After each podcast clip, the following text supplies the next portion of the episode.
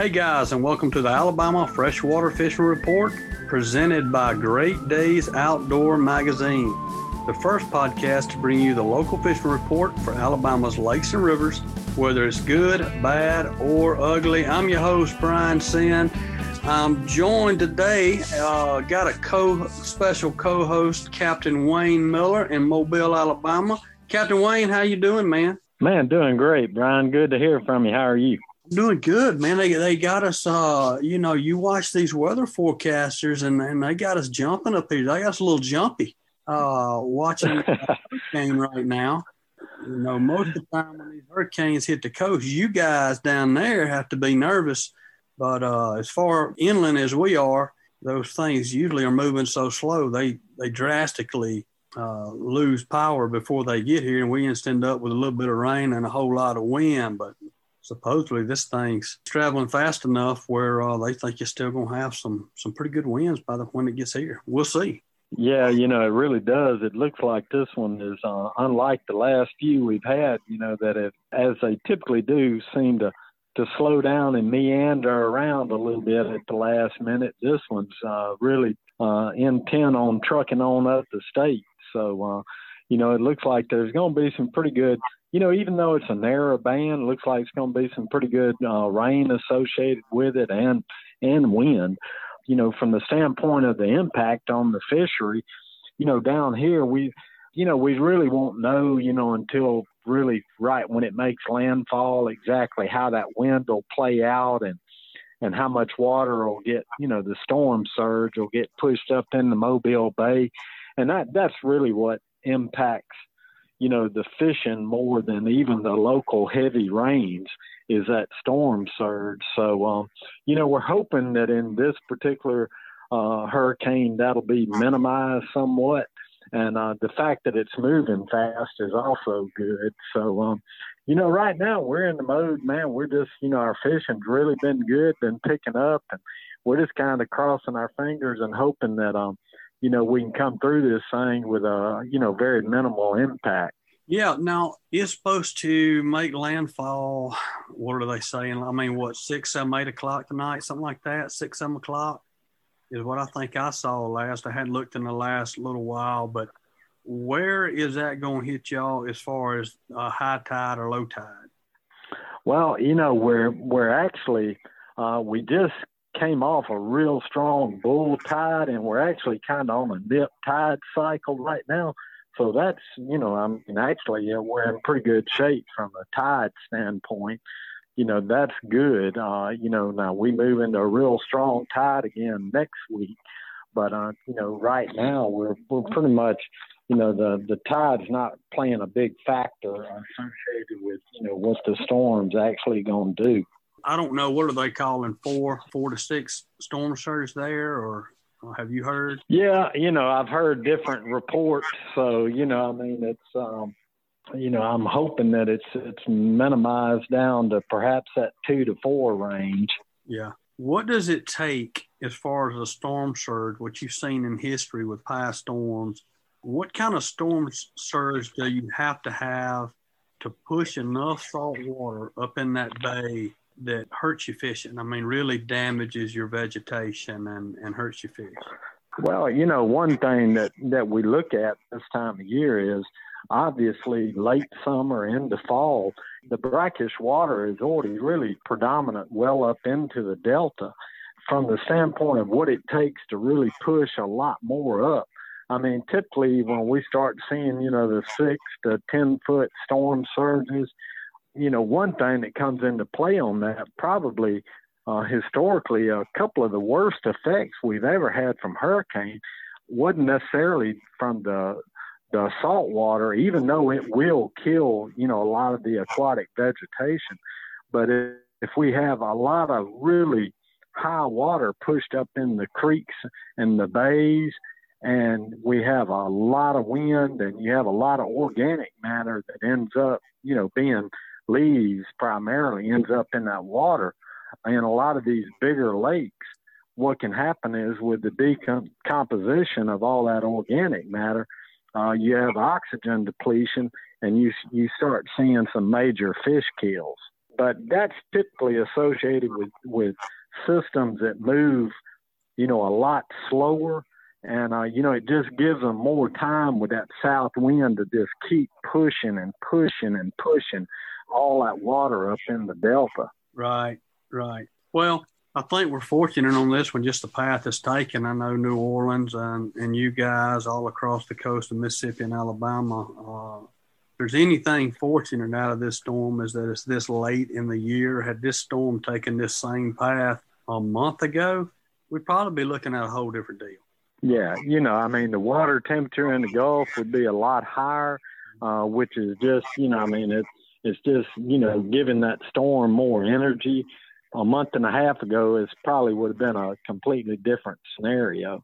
That's right. Well, I know that uh, a few weeks ago when we had you on, you were on cloud nine. I mean, it was, you know, uh, it was as good a report I think as you've given since since you've been calling into the show, and uh, y'all were wearing the fish out. So you know, I know that it you know it had cooled off and then it warmed back up, and a lot of the other guys, like last week's show, was uh, was very disappointing as far as the week before was so good that everybody that yeah. in last week everybody's like struggling. Uh, I don't know if you kind of mess things up a little bit. But what what are you dealing with down there? What are you seeing?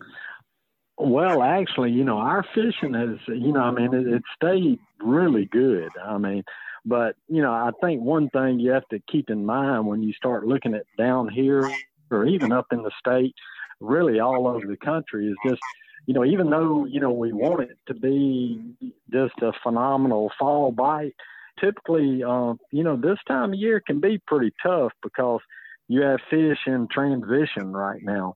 And, uh, you know, for us, and, we talked about that some the last time I was on the show, you know, we talked about these fish transitioning out of the rivers into these creeks and bays.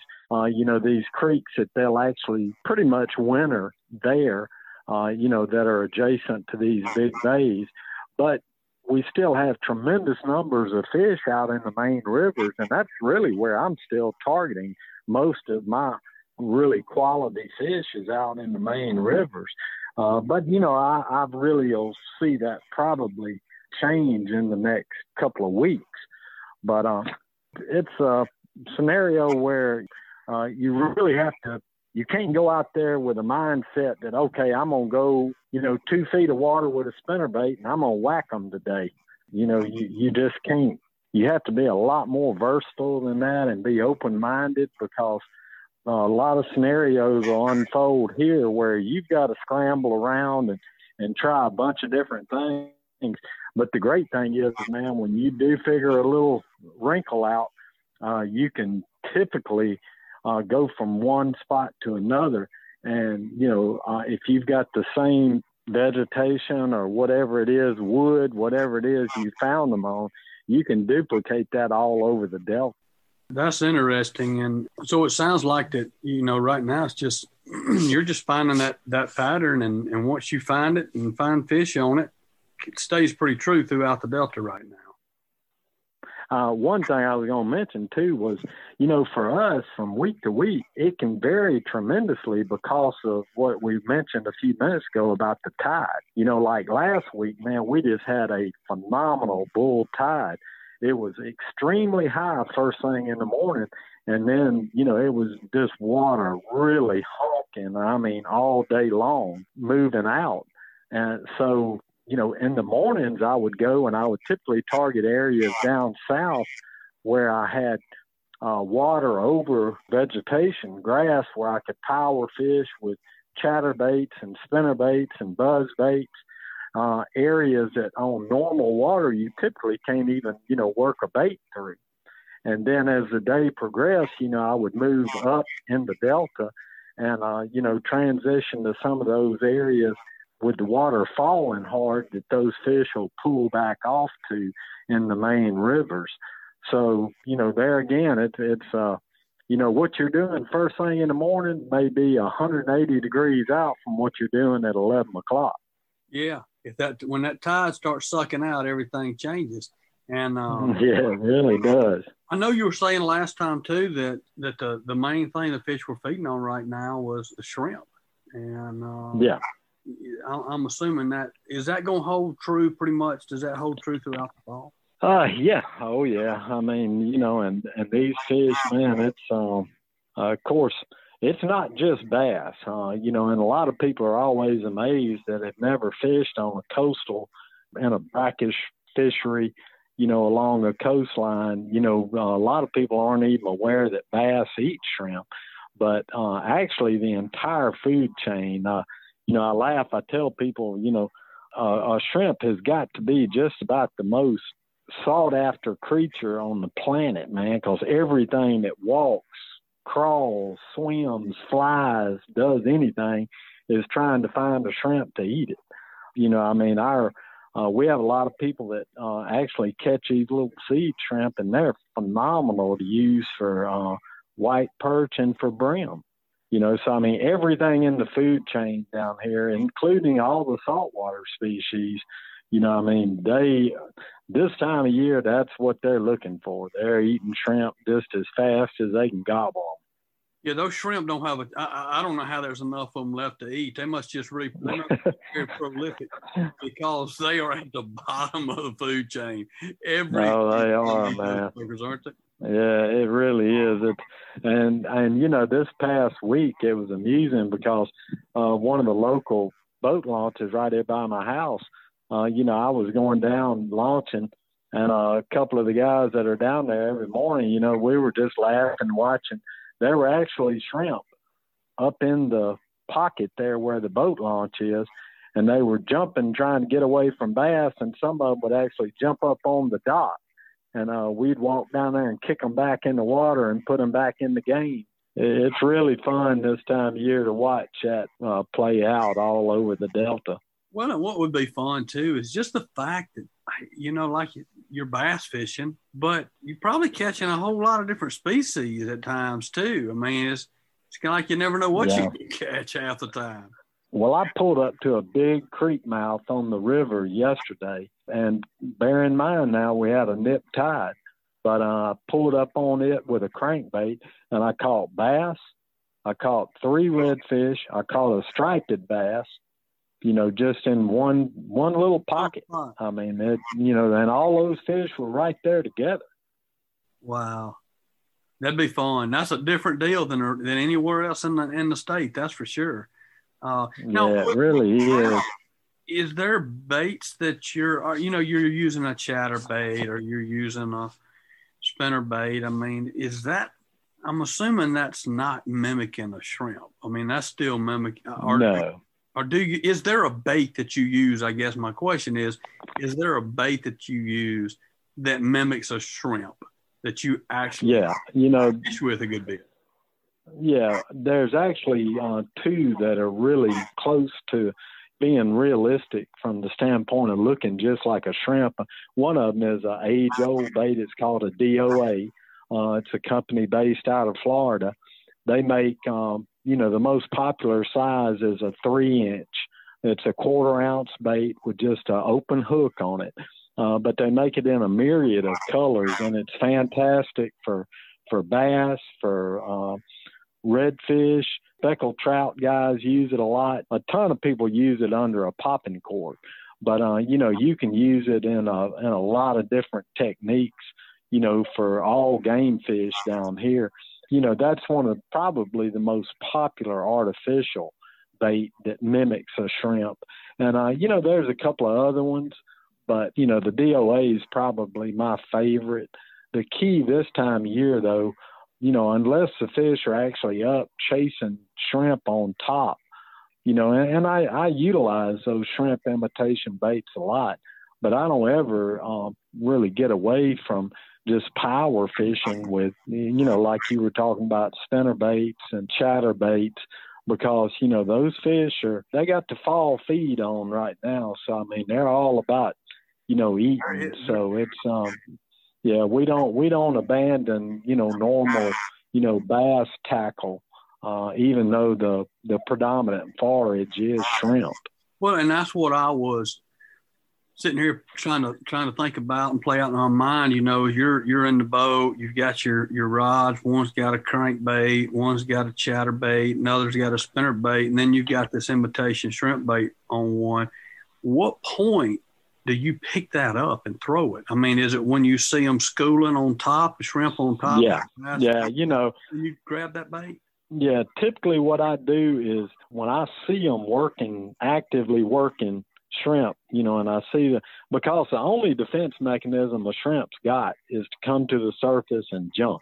So it's pretty obvious when the fish get into a big wad of shrimp, you know, you'll see them. They'll be all over the place jumping. So, and those are fish that are really aggressive.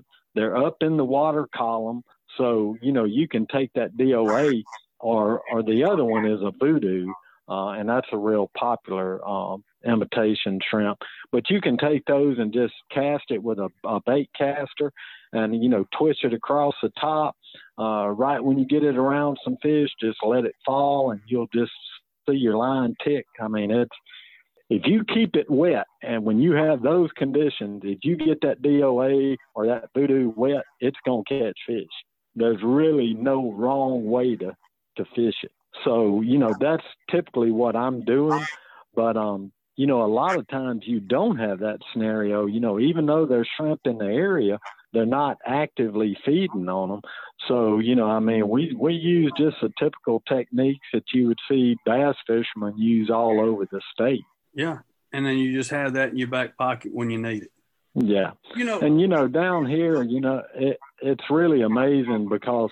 Uh, you know, I fished all over the, the country really, and uh, primarily, you know, mostly in the southeast. But you know, this is not unlike anywhere else. I mean, I always have a rod on my deck, you know, with a um you with an eighth ounce weight and a June bug zoom trick worm on it.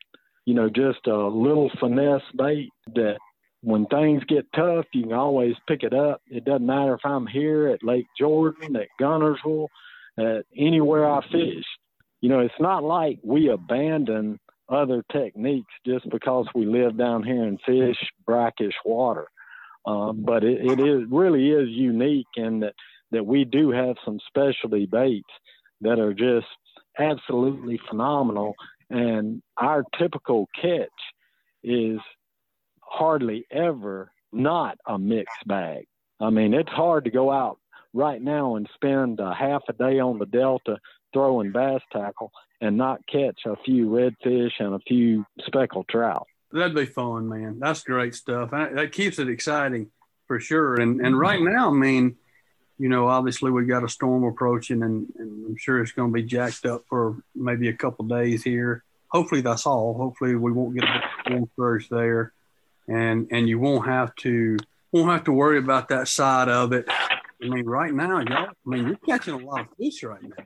Yeah, yeah, it's really it's really been good, and uh, like I say, I'm hoping that you know we'll have minimal minimal impact from this storm, and but we move into a good tide cycle next week, and that's one thing. Even if we even if we have a lot of local heavy rain and we also get a storm surge, and that really stirs that lower end of the delta up, the great thing about Mother Nature has a way of just filtering everything out, and, and that tidal, you know, a real strong tide over the course of a complete week uh, really helps clean things up a lot. Absolutely. Man, we're going to keep our fingers crossed that you don't get a big storm surge down there and, and it doesn't mess things up even for a little while. Surely not enough to, to hopefully kill a lot of the vegetation and, and have possible turnover like you're talking about. That's always a scary deal. But the good thing is, it's fall. It's in the Mobile Delta.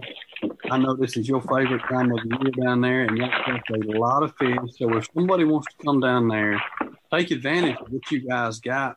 How do they need to get up with you? Uh, they can reach me at 251 455 7404. But I would just, just encourage people if you want to call and you know, book a trip, uh, you know, just not to call me until maybe after five o'clock because, uh, you know, I get a lot of calls in the morning, but I'm, I'm on the water and, and I typically don't answer the telephone when I'm out on the water. Oh, yeah. Yeah. You're fishing. You're doing what you're supposed to be doing. That's right, man. Well, man, uh, we appreciate that report. And hey, look, I'm gonna get you to stay on here and, and, and help me co-host this thing today. So I appreciate that. Man, we're gonna stay on the coast for a little bit, and for segment two, we're gonna go to Blakely Ellis, the executive director of the CCA of Alabama. Blakely, how are you, man? Hey, I'm doing good, guys. Thanks for having me. Absolutely, man. Looking forward to hearing all about you and and the work that you guys are doing down there. So, first of all, man, stay safe here over the next couple hours. It may get a little. You're you're in Mobile, right? I'm in Orange Beach. Yeah, that's even worse. Well, yeah, definitely. Uh, you know, stay safe the next few hours, and, and hopefully, hopefully this thing will blow through there, and, and you guys won't have to deal with a whole lot. Yeah, I appreciate it, and we we certainly will. What are they calling for there at Orange Beach right now? Kind of what are they predicting? Pretty decent uh, storm surge. It looked like uh, maybe like between three and five feet from Mobile Bay to, to you know to Perdido Key and then to Pensacola. But you know, hopefully it's nothing like we saw a couple weeks ago with Sally because she she rocked us pretty good. Yeah, no doubt, absolutely, she did. And man, stay safe down there on this deal and let's talk about what you guys are doing, Blakely. And, and so tell yeah. us about the CCA. Uh, I know that's the Coastal Con- Conservation Association. So, yep. kind of tell us about the association, your involvement, how you got involved, and, and man, some of the stuff sure. you guys have going on down there. Yeah. So, CCA, easiest way to explain it to folks is we're we're kind of like the, the Ducks Unlimited or the Wild Turkey Federation for Recreational Anglers in Saltwater. So we we deal with um, you know everything from you know habitat uh, projects and issues to uh, you know un- unfortunately we we have to get into regulatory uh, battles to uh, you know when you when you're going up against commercial fishing um, there, there's a whole other user group that we have to uh, you know contend with and then you know, there's a lot of other stuff that we uh, we get involved with, like the fish hatchery down here in Gulf Shores. We've been really involved in helping helping them get that program going to help out some of the species that were showing a little bit of struggle, such as southern flounder, and, and that's been like our poster child fish, if you will, because we've really poured a lot of our resources into uh, that specific fish and some very specific equipment that they needed at the hatchery down there uh, in order to successfully spawn those fish. Because it's kind of funny because you know that most fish that they work with need, you know, like a round tank. They're perfectly happy swimming in a circle, like pompano or redfish. But flounder, they want a square tank. They want surface area on the bottom of the tank. They don't really care so much about, you know, how deep it is or if it's round. And so we had to uh, come in and, and, purchase a lot of specialized equipment. But uh, the good news is that they were successful uh, this past year in having the first uh, uh, southern flounder spawn. And we're looking forward to seeing uh, the results again come come January when they make another run at that. That's awesome, man. Well, when you're looking at something like the the silver flounder, and you're trying, you've got a species like that that you're introducing more fish and trying to help the the population out. You know, when we think about a lake or a pond, you know, a lot of times when we think of stocking, we're thinking of stocking a a three acre or a five acre or a 20 or 30 acre. Mm-hmm. Well, we talking about the ocean. yeah. I would think that those numbers would have to be giant.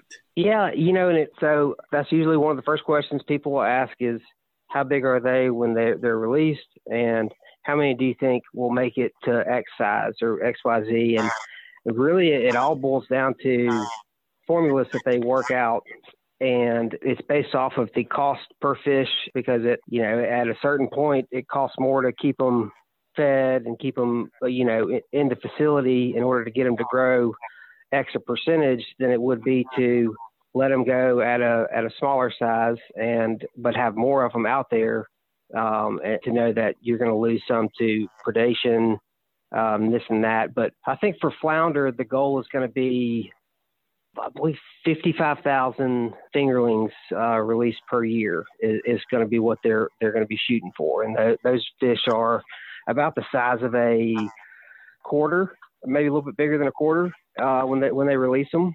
This year they were only able to get about 15,000 released, but that was kind of getting their training wheels off with this new species, and so they've got it figured out now though, and hoping to get about 55,000 uh, this coming year. and I don't mean to get hung up on flounder, but That's okay.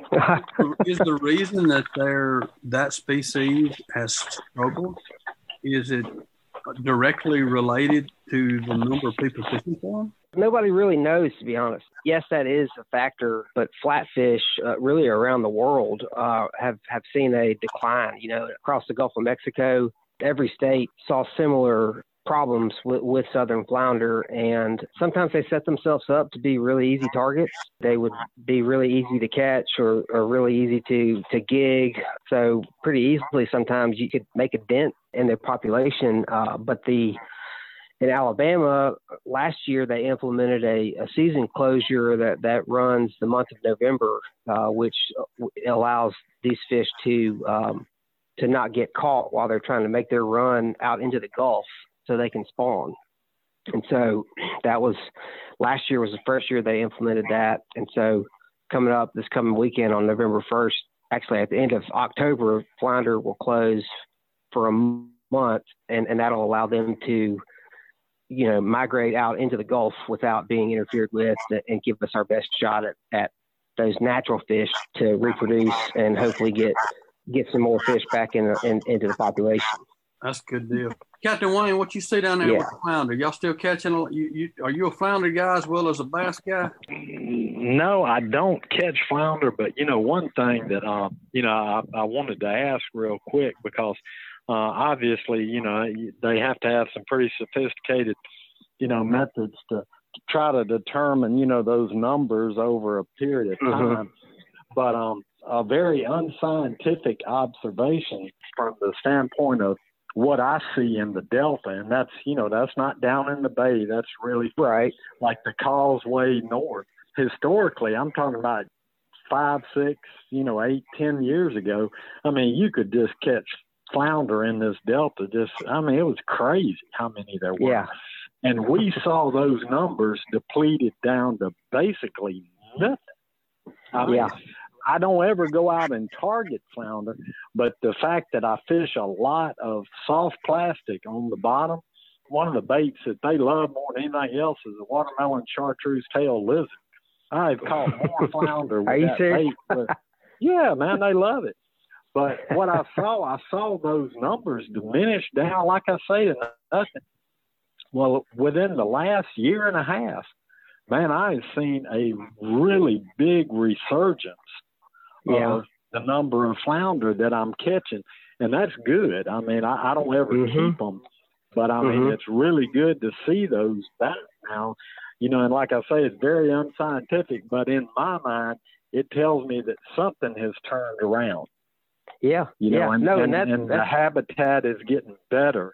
You know, mm-hmm. for those particular fish.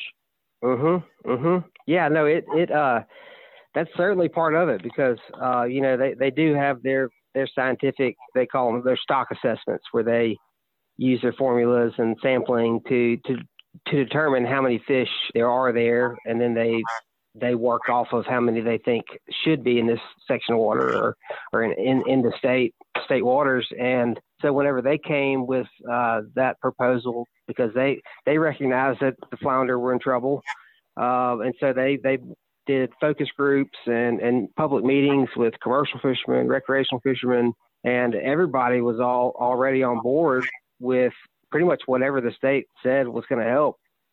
Everybody was like, right. "Yeah, just whatever," because it didn't it didn't help. We're not doing anything now, so yeah. um, so so so those guys probably saw that same unscientific thought process that you did, as far as hey, I used to catch them pretty good, and then they're kind of okay, and then now it's like a unicorn. I, I, rarely stumble into right. one, and so it uh, so that that did factor into it because it was really uh, they didn't get a whole lot of uh, pushback at all on on these you know regulations, and we don't like regulations, but sometimes they're good, and and it, in this case, it absolutely is good because the University of South Alabama they acoustically tagged some of these flounder last year, and they tracked when they were leaving the bay to head into the Gulf, and it was like clockwork, almost right at 1st of November last year was when the fish that they had tagged up in the rivers and Dog River, Fowl River, and the bay were passing through uh, Mobile, hmm. the mouth of Mobile Bay to go out to the Gulf. And so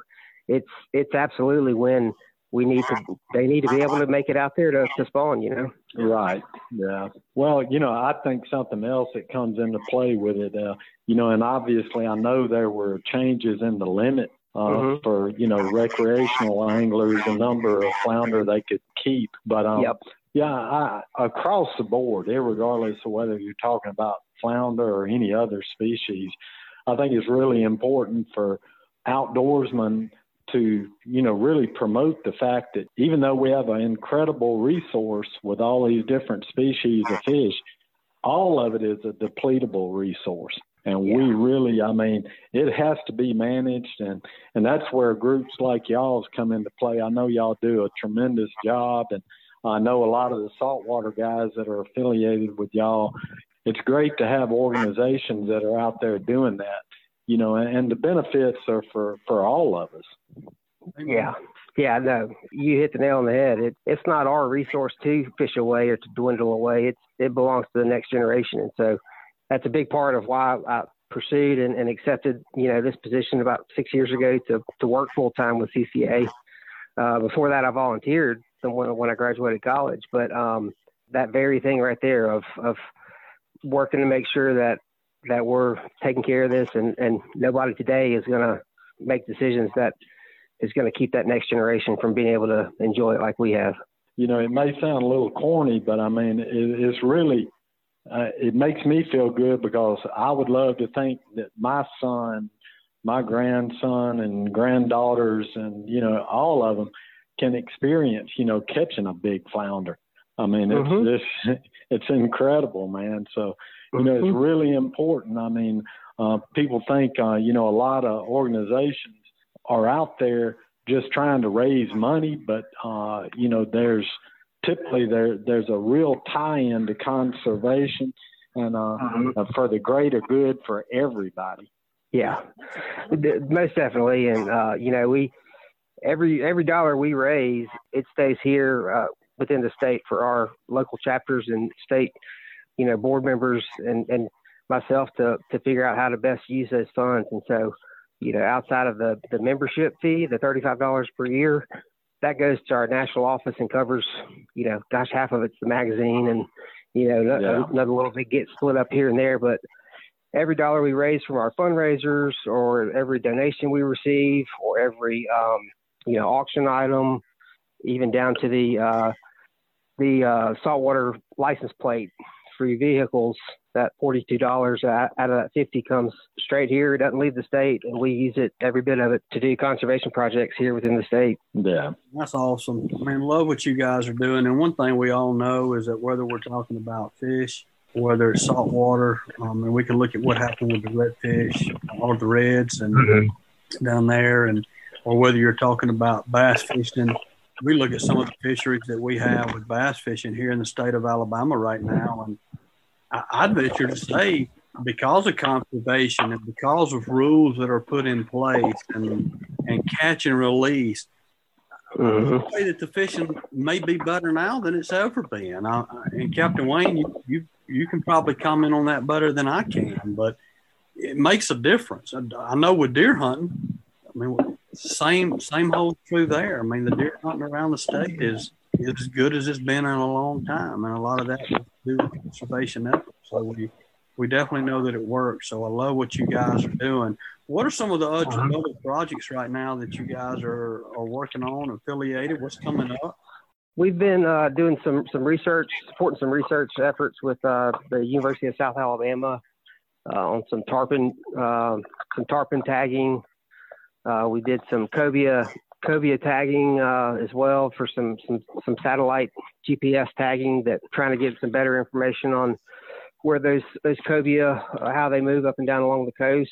Been pretty tricky actually because they don't always cooperate and uh, you know whenever we can get back in in person we're, we're going to start you know getting back out helping kids fishing events and getting fishing rods and reels and tackle out uh, back to the kids because that that was something that uh, we actually, I was at the Conservation Advisory Board meeting a couple years ago, um, talking about maybe red snapper or something along those lines. And I just, while I had my minute at the microphone, offered to anybody in the room if they knew of any youth, you know, youth that needed some fishing equipment or tournaments or kids days or camps or whatever to I said, when the meeting's over, y'all come see me. And it, it wasn't 12 seconds after the meeting adjourned that I had a, a couple of the freshwater fishery uh, guys and the game wardens came up to me and said, Hey, are you serious? And I was like, Yeah. And so we've been, uh, we're, we're happy to support, you know, youth, youth angling all across the state. Doesn't matter if it's saltwater or not. But um,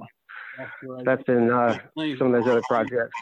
I was reading about your organization uh, before the call and and looking at some of the stuff you guys were doing, and that's one of the things that really impressed me and stuck stuck out is you know not only are y'all involved in conservation projects, but you're involved in, in support, getting mm-hmm. your dues for fishing. And look, I mean that's I got seven kids, and let me tell you, it's a challenge.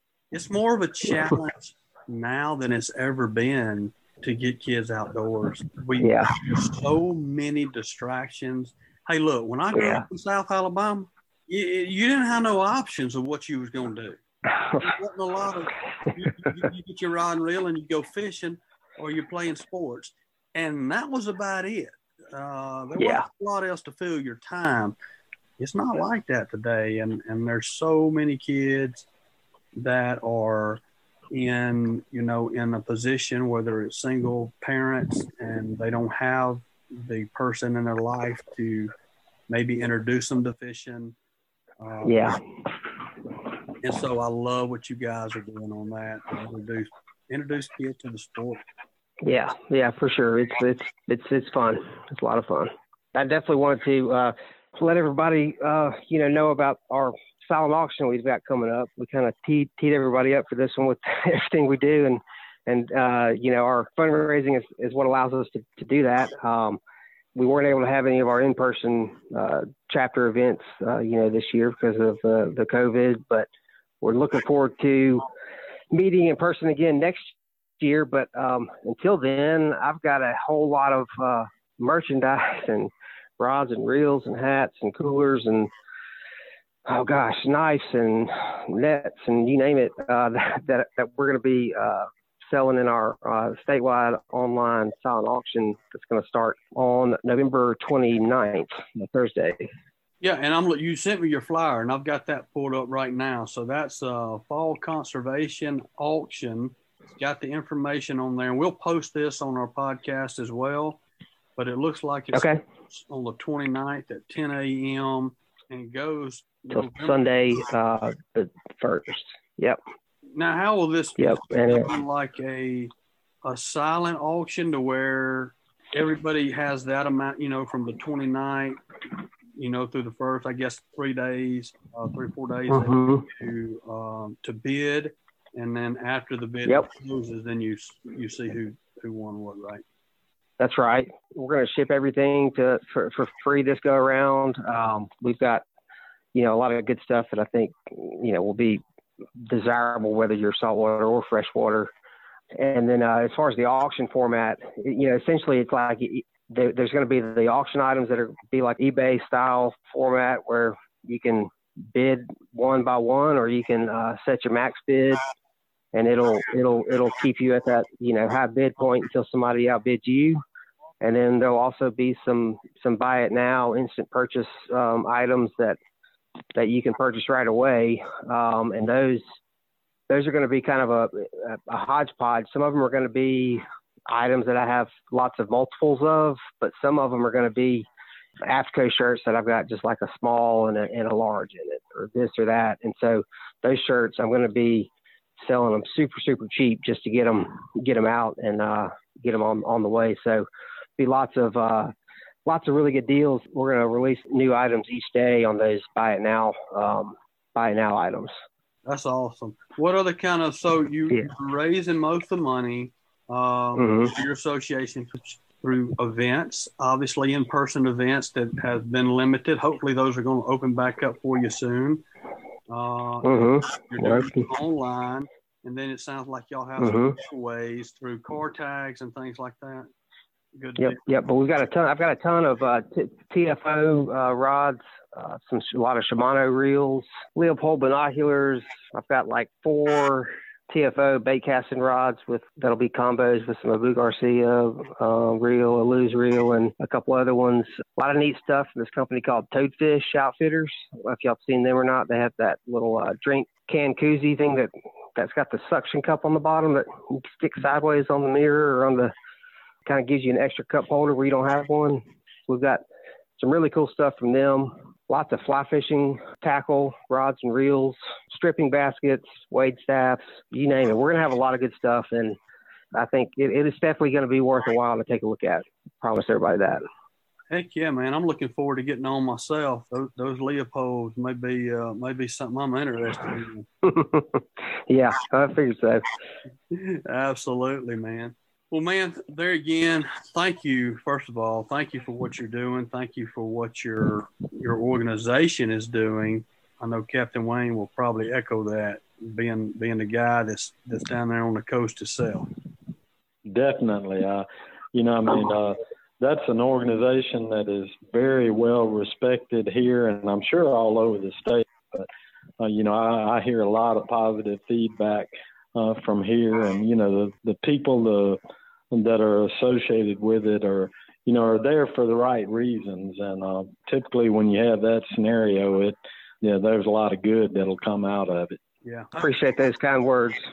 Blakely, man, we appreciate you taking the time to be on here today to talk about what you guys are doing and fill in some listeners throughout the state. And I hope you guys heard that they're making an impact all over the state of Alabama. It's not just a coastal thing. So if you're in Guntersville or, you know, Birmingham, or I mean, you may come down, take some trips to the Gulf fishing, and, and you can have the benefit of that there. But they're also doing stuff locally and have local chapters that I would urge y'all to look into and get involved in, especially with getting these kids out fishing. So uh, Blakely, and before I before I jump off, I just I forgot I've got ten um, inshore fishing charters uh, from different captains that'll also be in that auction, and so some of the best ones in the in the area, and including one of them is going to be a uh, surf fishing uh, guided trip for up to four people. Guys listening, families and ladies out there might might need some Christmas present ideas or wanted to uh, go ahead and get a trip booked for their vacation next summer, and uh,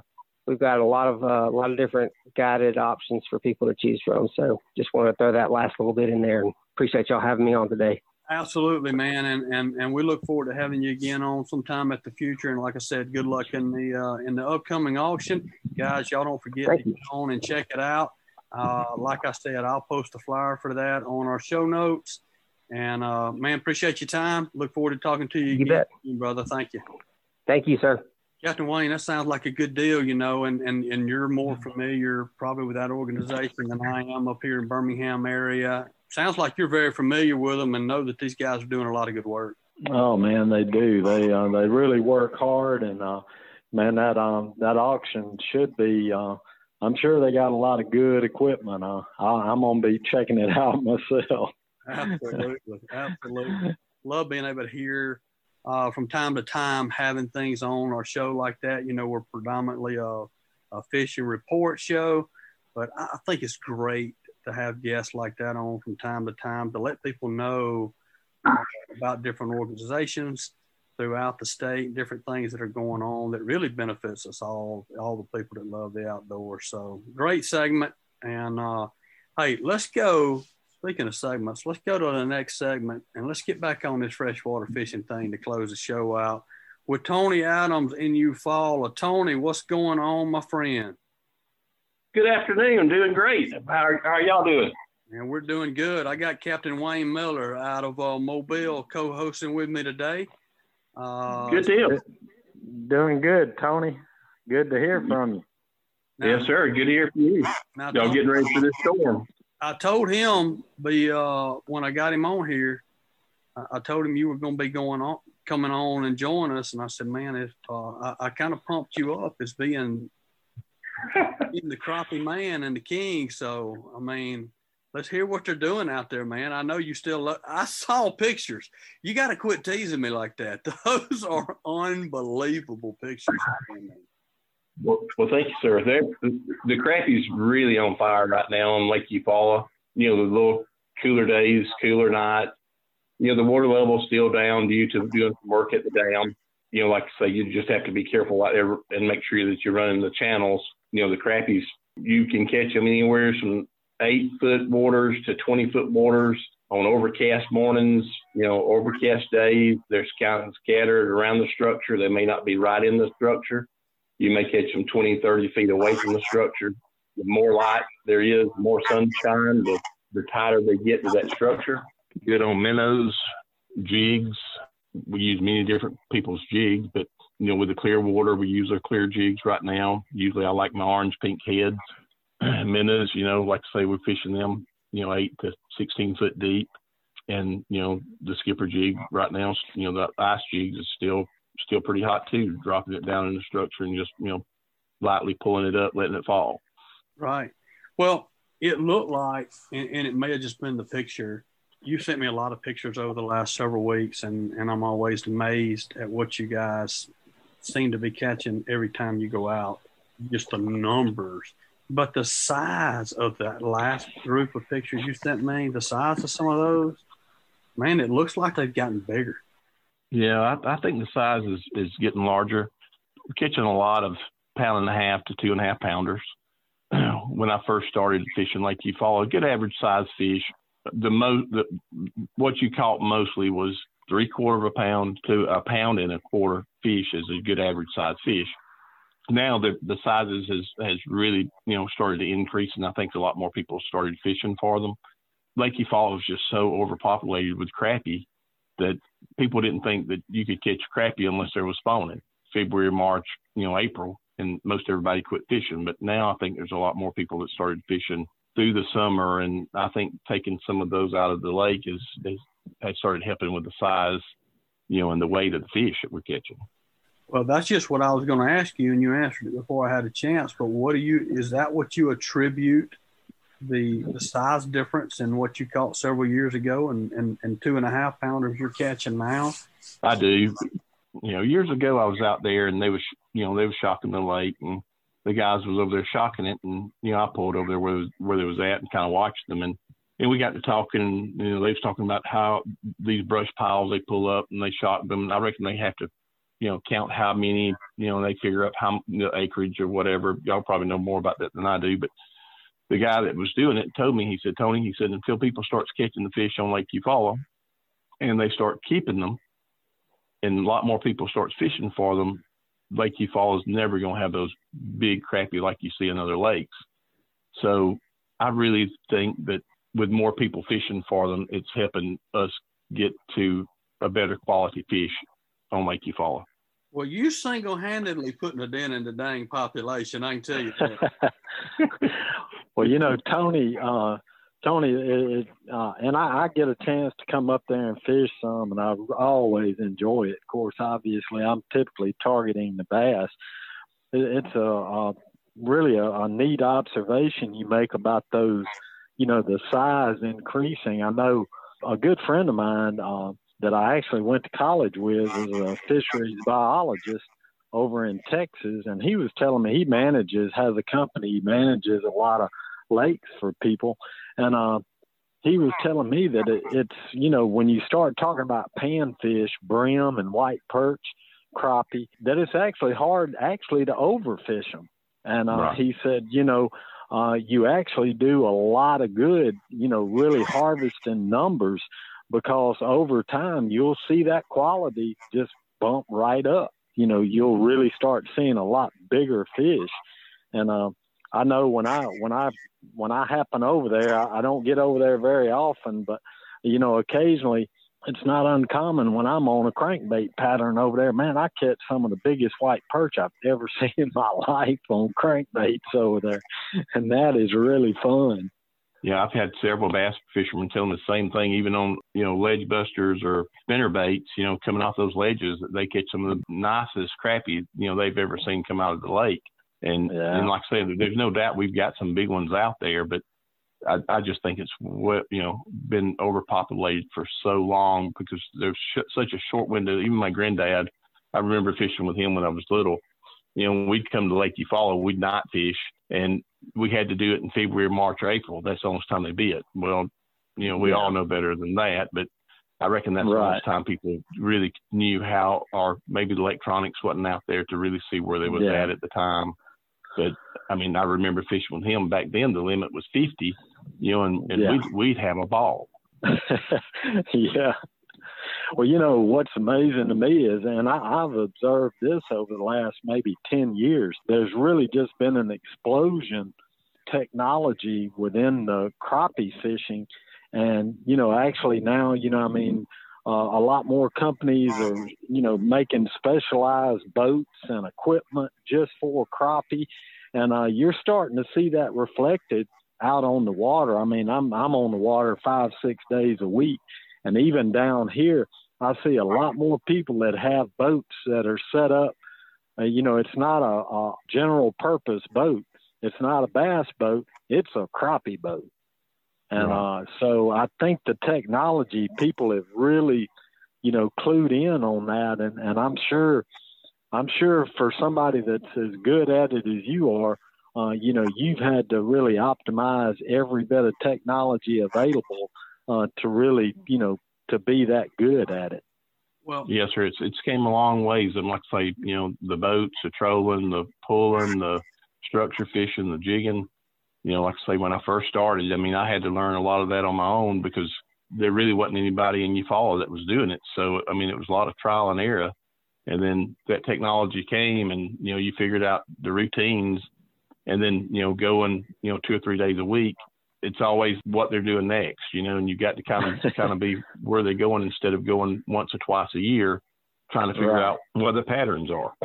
And you brought up a good point, Captain Wayne. And when I, you know, I grew up fishing with my dad just north of you there and, and around the Mount Vernon area and some of them old oxbow lakes and swamps off the river. And uh, you pull up to a top that you can vis- visually see a tree that's fallen off and, and you fish a jig and then you go to the next tree and you fish it fish the same way and the same thing. But we do that a certain time of the year and then we play crappie um, yeah. and you know there was no electronics involved you know and and, and tony you've you've been you're so educational on here and and your knowledge is is is, is amazing uh, with, with catching these. And my dad listens to the podcast and i think i've told you he's a he's a crappie fisherman up in North Louisiana, and uh, he, is now in the market for some for some good electronics. He had he had electronics on his boat, but you couldn't even see a fish on it. I mean, it was about as probably bottom line as you can get. And uh, so he ended up not using it. I mean, he, he, he couldn't see what he needed to see, so they were no good to him. So he's in the market and, and looking for one now. But, you know, the, the electronics has changed the game. Uh, and I'm sure that you, you know, starting this before the electronics and then being where you are now, you probably can't even imagine going back because it's such a valuable tool. Even with stuff you said a while ago, that these fish, when you're finding structure, fish are sometimes 20, 30 yards, feet away from the action, you're not catching them right over the structure all the time. They're they move out from there. I don't know that everybody realized that they did that. I know in talking to my dad, even he's like, you know, we normally fish right on top of the structure that we know is there, and we don't really think about going way around it, you know, because you just assume and you you can't see them because you don't have electric electronics, so you assume that they right on top of it. Yeah, usually, like I say, on a sun, good sunlight day, you know, and the sun's really shining hard, they'll be right there in the structure. But on an overcast morning, overcast afternoon, it's kind of cloudy, the sun's not really bright. I mean, they could be 20, 30 feet either side of that structure, and I catch just as many off the structure as I do on. You know, I mean, at least on overcast day, I probably catch more away from the structure. They're just getting getting away. You know, I'm sure they're looking for shad or you know something to eat, and the light kind of plays a big role in their eyes, so you know they're able to to stir stir out a little bit further. Right. Well, I know that on the last episode that you were on, we talked, and me and you have talked since then off the podcast uh, about. I, I know you put a lot of structure out yourself and uh, build a lot of crappie beds, and you've got several really great ways that you do that and I appreciate you sharing some of the pictures you shared with me, and I shared it with my father. And one of the he's wanting to do that in his lake. But one of his concerns, and man, it's a when the crappie are biting there. I mean, this lake, for some reason, North Louisiana, these people up there crappie fish. I mean, they crappie fish in that area, and uh, so the lake is covered up with people. And he's like, Brian, you know, if I go and I put a bunch of this structure out, and I get over it and I'm catching fish, everybody's gonna see me fishing and they're gonna come over there and find that structure with their electronics, and, and I ain't gonna have a secret anymore. They're gonna fish it out. Do you strategically try to?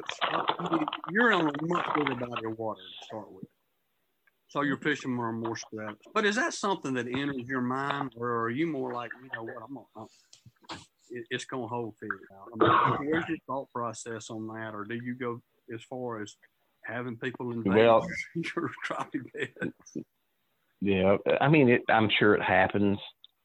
I mean, I'm I'm sure I find some other people's hoes. People find my hoes after you drop them in the lake. They're not yours anymore. You can say they're yours, but you know, I have been by some that I put out and somebody's fishing on it. I mean, there's nothing I can do. I mean, you know, when it when it goes in that water, then whoever fishes it fishes it. Lake Eufaula, a lot of the stuff I like to find is fingers or it could be humps. There's a lot more bass fishermen on Lake Eufaula than there are crappie fishermen. So, you know, if they fished every one of my holes, it wouldn't matter. You know, a bass fisherman. And really, if a crappie fisherman fishes it, you know, really, I mean, it matters, but it don't matter. I mean, because it's it's there for whoever wants to fish it. You know, I've seen people get really upset for you know somebody fishing on their on their spot, but you know, I'm not like that. You know, somebody fishes it you know, I, I probably have, you know, 2,400 GPS coordinates on my unit, so I just go to the next one. Most every structure that I come across has got fish on it. Whether or not they're biting fish or not, maybe a little different story. But you know, there is a lot of people that I've seen put out structure that I know probably doesn't have the electronics that I have that could be beside a a buoy marker, it could be beside a buoy pole, and I see them put it out, but you know, I respect them enough that I know that they don't have electronics, so I'm not going to go back and fish their place. Right. You know, if I run across something and it looks good, then yes, you know, I'll mark it and I may fish it because there is a lot of natural stuff that's, you know, out there. A lot of the places I put structure is natural. You know, I'll just add to the, you know, it could be a, a stump. You know, I may put three buckets of bamboo behind, beside it or, or willows or crepe myrtles. You know, I'll put some right there beside it just to kind of make the pile a little bigger. But as far as hiding it with these electronics, you're not going to hide it. And like I say, if you've got a lake that's got a lot of crappie fishermen, they're going to find it. Bass fishermen is going to find it, but usually a bass fisherman ain't going to interfere with, you know, what a crappie fisherman's fishing for anyways. That's right. That's right. You know, bass fisherman is going to pull up, throw six or eight times and, you know, go on to the next spot. But, you know, like I say, we don't get I reckon the lake's just so big here that people just really don't hound and beat your spots up. You know, the few that you know they run across and find. Yeah, it's more so the bass fishermen that's. One thing that he was saying is that it seems like in this lake, and it's a large lake, but the crappie fishermen concentrate in one area of the lake. And he said, so there'll be times you're fishing where you could really literally reach out with your pole and touch the boat that's beside you like people pull. Wow. I mean, it's just like he said there'll be 50 in this one mm. small area of the lake. And, you know, my response to that was go to another part of the lake. If that's where all the crappie fishing when think they got to go to catch crappie, I know there's crappie in other parts of that lake besides right there. Maybe they just don't have the structure to fish yeah. that they do in that particular area, and maybe that's why people concentrate on it is because it does have structure. So in my mind, I would be like, you know, go to the other end of the lake and uh, and start putting some structure out there. Well, believe it or not, you know, here on Lake Eufaula, I've done the same thing about three years ago. Everybody fished on the Georgia, or pretty much on the Georgia side, out from Barber Creek, and nobody fished on the Alabama side, out in the mouth of Barber Creek. And I thought, thought well, you know, this is strange. You know, why are they doing that? Which I knew there's a lot more structure on the Georgia side, you know, due to, you know, timber from you know, when they back the lake up. But so I found me a little finger right out from Hummingbird, which is on the Alabama side next to Barber Creek, and I started loading it up. And you would be amazed how many crappie that I've caught off that spot. And nobody's never really fished, you know, in that little area. I mean, it's just unreal. It's just, a, you know, making a, making structure, you know, for fish to come to and somewhere's held bait because, you know, those shad's just going to run, you know, the river up and down and in the creeks, you know, it don't matter if there's structure on it or not, but I mean, it has paid off in the last three years. It's just been unreal, and it's completely away from everybody else that usually throws for crappie or even the bass fishermen. You know, they this is a spot they've hardly ever hit. Yeah.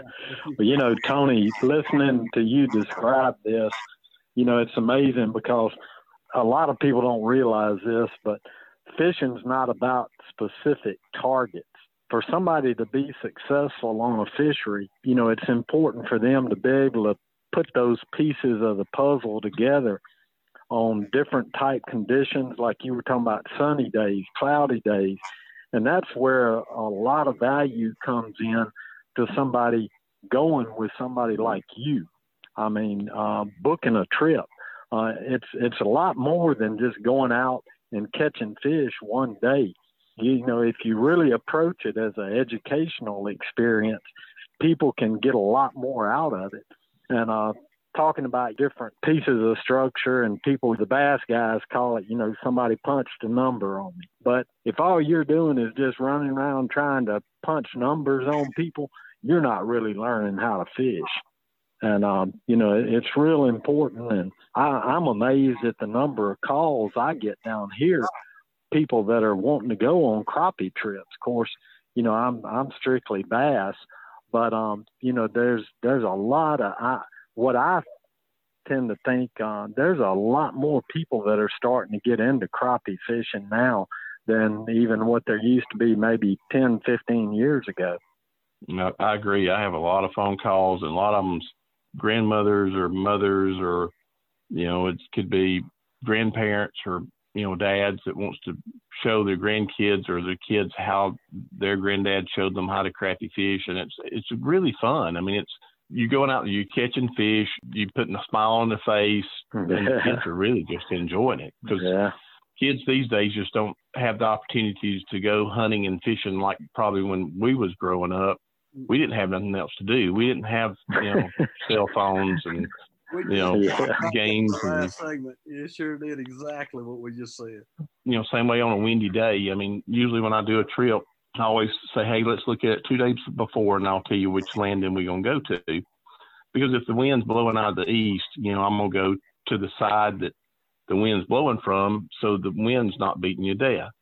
You know, right. blowing out of the south and, you know, or north or east or west, then I'll make a decision two days before which boat landing's the best for us to go so that whoever's going with you is, you know, it's a lot more comfortable instead of just sitting there taking those wakes all all day, you know, getting beat up. Plus, you know, sometimes a crappie don't want to want a jig or a minnow that's up and down two foot all day long. You know, they want it, you know, sometimes they want it still and they'll come up there and just stick up and you know attack it. But yeah, but you know that has a lot to do with it.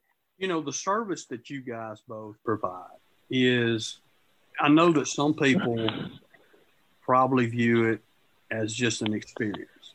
We're going to go. We're going to smile. We're going to catch fish. We're going to have this quality time and make some memories with whoever's with us, whether it's our kid or wife or mom or dad, whatever it may be. And that's great. I think that if people are not you know, there's another segment of people that I think if they're not using that as an educational experience, then they're missing it. Because I, I, I relate this back to baseball. I have kids fixing to go to batting cages in a minute with two of them. But I have parents that talk to me about their kids or they're pitching and they go out and there's a coach from the, the local rec team that's really somebody's dad that's just volunteering their time. And man, I applaud those guys because anytime you're giving your time to do something for these kids, I'm going to applaud that. The problem is they don't know what they're doing. And so, what could be a pleasurable experience. Maybe they don't have maybe they're not seeing the improvement. They're not gaining anything from that time that they're on that field or that they're at that practice with that particular coach and the kid ends up not enjoying the sport maybe moving on to something else that he can and not pursuing it. Where if you'll take the time to go to and when i do lessons i want the parents there maybe some guys don't, but I think you guys are probably this way when you're fishing. I think you're wanting to educate these people. You know, when I hmm. take somebody to the batting cage, I've got a few minutes. I got one day or a couple days, and I'm going to be with that kid. Well, I'm not going to be with him every day from that point, but his daddy is. And so I'm going to yeah. educate dad. I'm going to educate dad on dad. This is what I want you looking for. This is what I want you yeah. to do. This happens. If you see this, this I want to educate your dad because he's coming every day. What you guys are providing is the same thing. You're providing an opportunity for somebody who is not really good at it to learn and learn in a successful environment where they see the they see the benefit and and they're they see success and they want to keep doing it because they're seeing it and it just man it makes your learning curve a whole lot faster if you go like kids that come to me for, for hitting practice or pitching practice, they're going to get results. They're going to see results quickly. If somebody books a trip with you guys, they're going to see results quickly. Yeah, I hope that guys, I hope our listeners that do book trips with these guys, I hope y'all do approach it as a educational experience um, so that you can go back out and, and do this on your own uh, and pass it on to the next generation as well. It's good stuff, guys. Well, hey, uh, man, we, we appreciate it, Tony. I love having you on here. And uh, I'm going to get down to Eufaula and, and go fishing with you and, and Captain Wayne as well. I want to experience that Mobile Delta a little bit. And uh, Hey, Tony, I had a I had a question for you real quick. From the standpoint of the really exceptional you know, crappie fishing that y'all have right now. How long do you anticipate going into the fall transition into winter? Will that hold up uh, on into even November and December? Yes, sir. In pretty much m- most cases it will. The reason why, usually we just don't have a whole lot of cold weather. Yeah. In up, you know, on, on Lake Eufaula. Now, if that temperature really starts falling, then the crappie they'll they'll start going into deeper water, and you know they'll you'll still catch them. The bite's a little slower. You got to make sure that you know you can keep that bait in front of their in front of their face. But uh, what about every four years we really have a winter that really affects them a whole lot.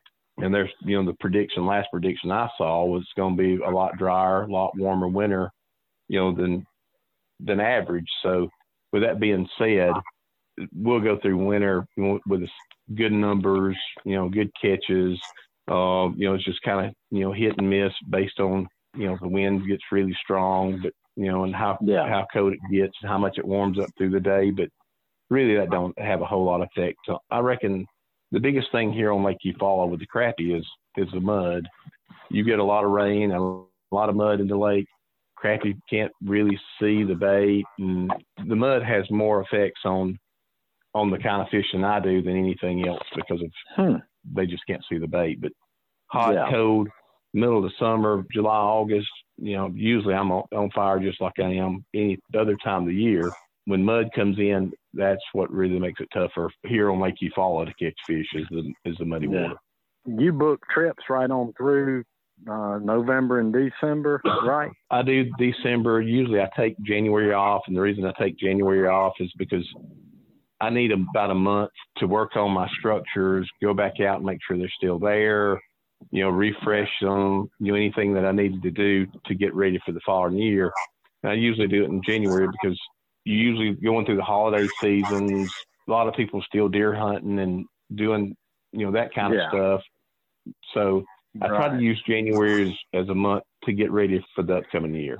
Well, man, I'm I'm gonna give you a call. I, I'm gonna try to get I'm gonna try to get over there maybe in November and, and get a day with. I'd love to come come get in on some of that. It's something I don't get a chance to do, and I think I would really enjoy it. Yes, sir. Just give me a holler, and we'll sure sure ease off and go. I will send you. I will forward the pictures to you that he sent me a while ago, and you'll be, you'll be I guarantee you, you'll be one. it's uh, it's pretty impressive stuff, to say the least. Yeah, and I think those those pictures I sent you a little earlier was was all this past week too. You know, I mean, it wasn't like it was, they've been being held. So, I mean, it's it's pretty consistent. You know, the days are pretty consistent. You know, just going out there, you know, hitting, hitting those trash piles and those structures, and you know, finding them and going after them. Yeah, man, absolutely. Well, it's uh, y'all. You got a heck of a fishery down there, and you obviously do a good job. And if, if somebody if somebody is listening and wants to, to book a, a trip with you, and I know you booked out pretty good ways, it sounds like, but uh, man, what do they need to do to contact you and, and book a trip? Tony Adams, 334-695-3003. Facebook page is Tony Adams. And like I say, they're welcome to call me anytime, send me a text. Uh, that number again is 334-695-3003. 3003.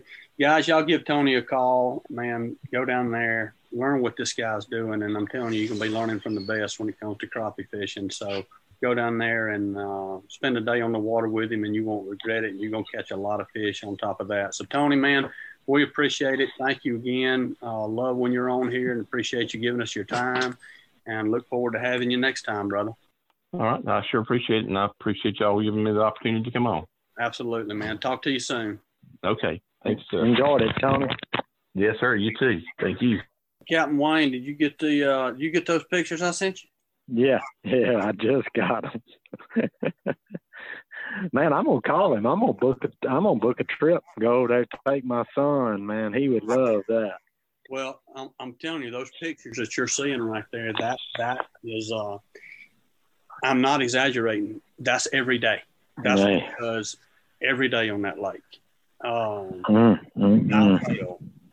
and Yeah, and and it doesn't usually take them very long to do it. And uh, he has got this. He's got this crappie thing down on Lake Eufaula, and and obviously they got the fish. Uh, so that's, Yeah. That's Oh, yeah. thing. But yeah, man, I I'm gonna get down there myself and and do a trip with him as soon as I can. Yeah. Well, man, thank you so much for being on here today. Oh yeah. Well. I don't I don't feel like I contributed much, but I, Shoot, I tried not to stumble too much. Man, you did a great So- job. I, I, I, I appreciate you giving your time to, to be a part of it and be a part of the show. And and uh, man, you did a did a great job co-hosting today. And and man, look forward Yeah. to having yeah. you do it again. Yeah, I appreciate it. I'll be glad to do it anytime I can. I enjoy talking to him, man. I, I just and and really, I'll be honest with you, man. If if I had a boat rigged to do crappie fishing with, I could book so many crappie trips down here it'd be crazy. I've actually tried to convince my son to get his captain's license, quit the railroad, and go into full time guiding both bass, redfish, and white perch. He could do it and easily make seventy-five to a hundred thousand a year down here. Well, you guys, I mean, y'all got a great crappie white perch fishery there as well. Yeah.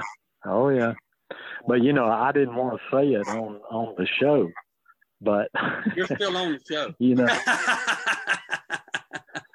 you know, but I I would love to have the opportunity to book some of those trips, but I'm not going to take somebody out there and do something that I'm not proficient at. right, I'm just I'm not going to do that, right. you know. And uh so, you know, whenever I have these people call me, I do and there's no there's nobody down here doing that. You know, no licensed guides down here that are working that. So, you know, I just have to tell people, you know, no thank you. But you know, it, it really is a tremendous opportunity down here for uh, because like I say, that has really exploded over the last five, six years. Uh, the number of people that are really starting to just target crappie. Right. Well, there's a there's you're right. There's an opportunity down there for somebody to uh, to start guiding some trips in the Mobile Delta to catching crappie. yeah. Uh, it sounds like it. You're having these, these these calls like that. So sounds like an opportunity right there. Well, get a trip with Tony, man. He is, uh, and he's one of these guys too. You can call him anytime, and he's a well, he, he's a resource, man. And he is, uh, yeah. What I gather, just from all the calls we've had, uh, he is a very unselfish man uh, as well, and, and wants everybody to go out and be successful. So definitely look him up. Man, uh, like it, like I said earlier, I, I greatly appreciate you being on. And guys, we gave his contact information earlier in the show. Uh, so I hope y'all got that. But man, get down there. Now is a great time of the year to call Captain Wayne Miller and go catch a lot of fish. And, and, and the fun thing that you've got, we don't have anywhere else in the state, it, the mixed bag. I mean, and that's a lot of yeah. Uh, oh yeah. To not know exactly what you're going to catch all the time is an adventure that we don't get in the rest of the, the rest of the state. So I urge you guys to, to, call Captain Wayne and, and get down there and do a trip with him as well. We really appreciate it. Appreciate your time. And folks, that is going to be a wrap on this week's show. Please subscribe, rate, and drop us a review wherever you listen to the podcast. If you'd like us to email you the podcast, we'd love to do it. Just text the word fishing to 646 495 9867. Text 646 495 9867 to subscribe to our email list, and we will email you the show each and every week. Captain Wayne, thank you, man. Look forward to talking to you again soon, and we will uh, look forward to bringing y'all the Alabama Freshwater podcast each and every week. Talk to y'all then. This week's Alabama Freshwater Fishing Report was brought to you by Great Days Outdoors Magazine. Become a better Southern hunter and angler and pick up your copy today wherever fine magazines are sold or save online at greatdaysoutdoors.com and also brought to you by Southeastern Pond Management. If you want to grow big fish or healthier fish or just get your lake in better shape, call Southeastern Pond Management. You can call Norman Latona at 205 288 1371 or just look them up, southeasternpondmanagement.com, and, and give Norman a call. And brought to you by YUDU Outdoors. Check out YUDU Outdoors on your App Store, Google Play. It's a social media app for whatever you you do outdoors. This episode was brought to you by Brian Sand with National Land Realty. You already trust me with your fishing report, so trust me to help you find or sell that next piece of property as well. Just give me a call at 601 383 2344.